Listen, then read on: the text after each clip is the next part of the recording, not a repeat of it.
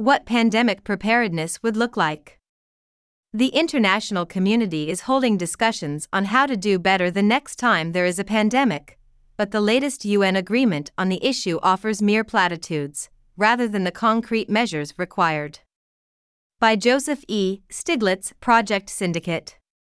Humanity was caught off guard by the COVID 19 pandemic, even though we had effectively been warned by smaller scale outbreaks of SARS, Ebola, Middle East respiratory syndrome, and avian flu for decades.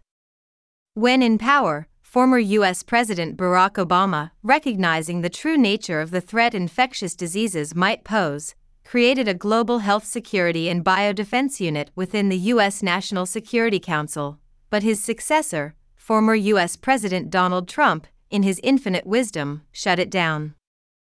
Given the strong odds of another pandemic occurring sooner or later, the international community is rightly engaged in discussions about how to do better next time. Last month, a UN high level meeting on pandemic prevention, preparedness and response, PPPR, produced a political declaration that was hailed as a landmark. The 14 page draft said that, as Pandemic Action Network co founder Carolyn Reynolds has put it, PPPR is so much more than a national health issue, it is a national and global security and economic issue. Like climate change, pandemics are a global systemic risk and existential threat to humanity, and we need to treat them as such. Yet, is this not just stating the obvious?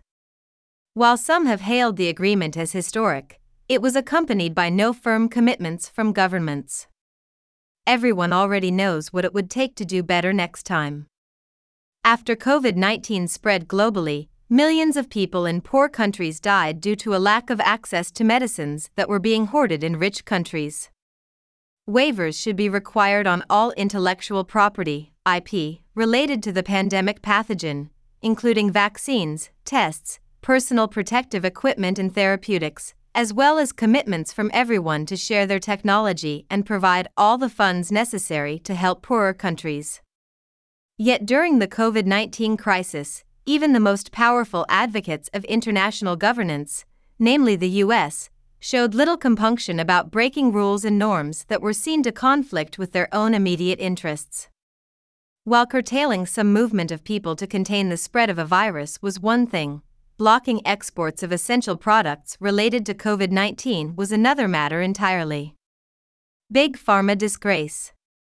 Moreover, Thanks to a courageous Freedom of Information request in South Africa and other confirmed leaks, it is known that big pharmaceutical companies stooped so low as to charge some developing countries more than they charged developed countries.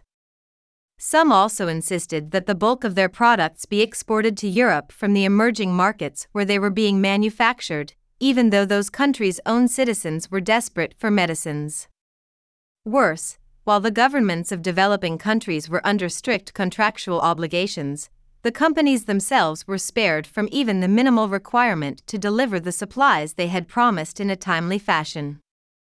They also insisted on secrecy, for reasons that are now clear, even in cases where that meant contravening a country's transparency laws. Many governments in developing countries were thus left to choose between saving their citizens' lives and preserving democratic values.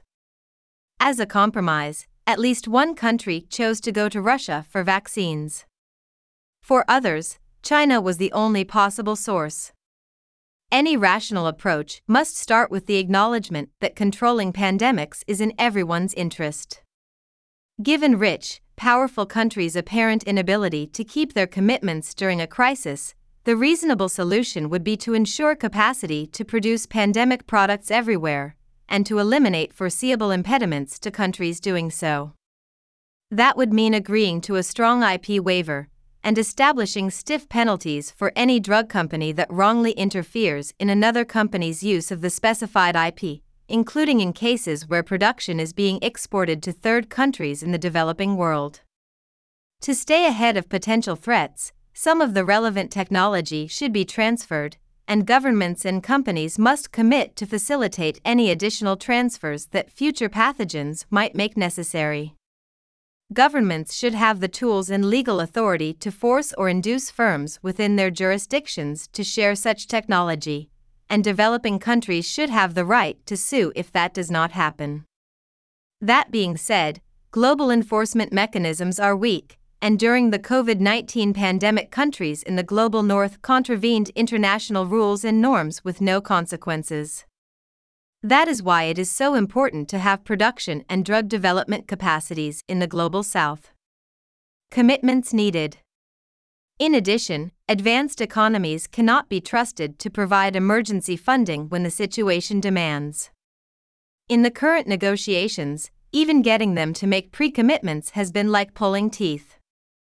Again, to stay ahead of potential threats, the necessary funds should be mobilized now and clear rules for delivering them established. Even if some governments are unlikely to furnish funds immediately, the world should expect nothing from Republicans in the U.S. Congress. It is still possible to forge a binding agreement to deliver the money through multilateral channels such as development banks and the IMF. There is a quid pro quo here. A quid pro quo is a Latin term that translates to something for something or this for that. In the context of interactions or transactions, it refers to a mutual exchange or arrangement in which one party provides something of value to another in exchange for something in return. The concept is often used to describe a situation where there is an expectation of reciprocity or a specific favor or benefit is granted in exchange for another favor or benefit. As controlling any future pathogen would require data, all countries must commit to data sharing. During the COVID 19 crisis, South Africa was effectively punished when it identified a new variant of the virus. Other countries responded by imposing travel restrictions against it, even though it was unclear where the variant had originated, or whether it was more prevalent elsewhere. This episode set a potentially disastrous precedent for the next pandemic. Countries should have incentives for openness. Ensuring access to technologies and emergency funding is essential to this objective. With COVID 19, pharmaceutical companies' profits were prioritized over the lives and well being of people in developing countries. It was immoral, shameful, and counterproductive. As long as a pathogen is allowed to fester anywhere, there will be a risk of dangerous new mutations that threaten everyone. With the US and its European allies fighting a battle for hearts and minds across the developing world, they shot themselves in the foot and exposed the weaknesses of their own democracies. What the rest of the world sees are governments so captured by big pharma that they put their interests ahead of their own security. The stage must be set for a more just, inclusive, and rational response next time. Faced with that urgent task, last month's UN meetings fell far short of what is needed.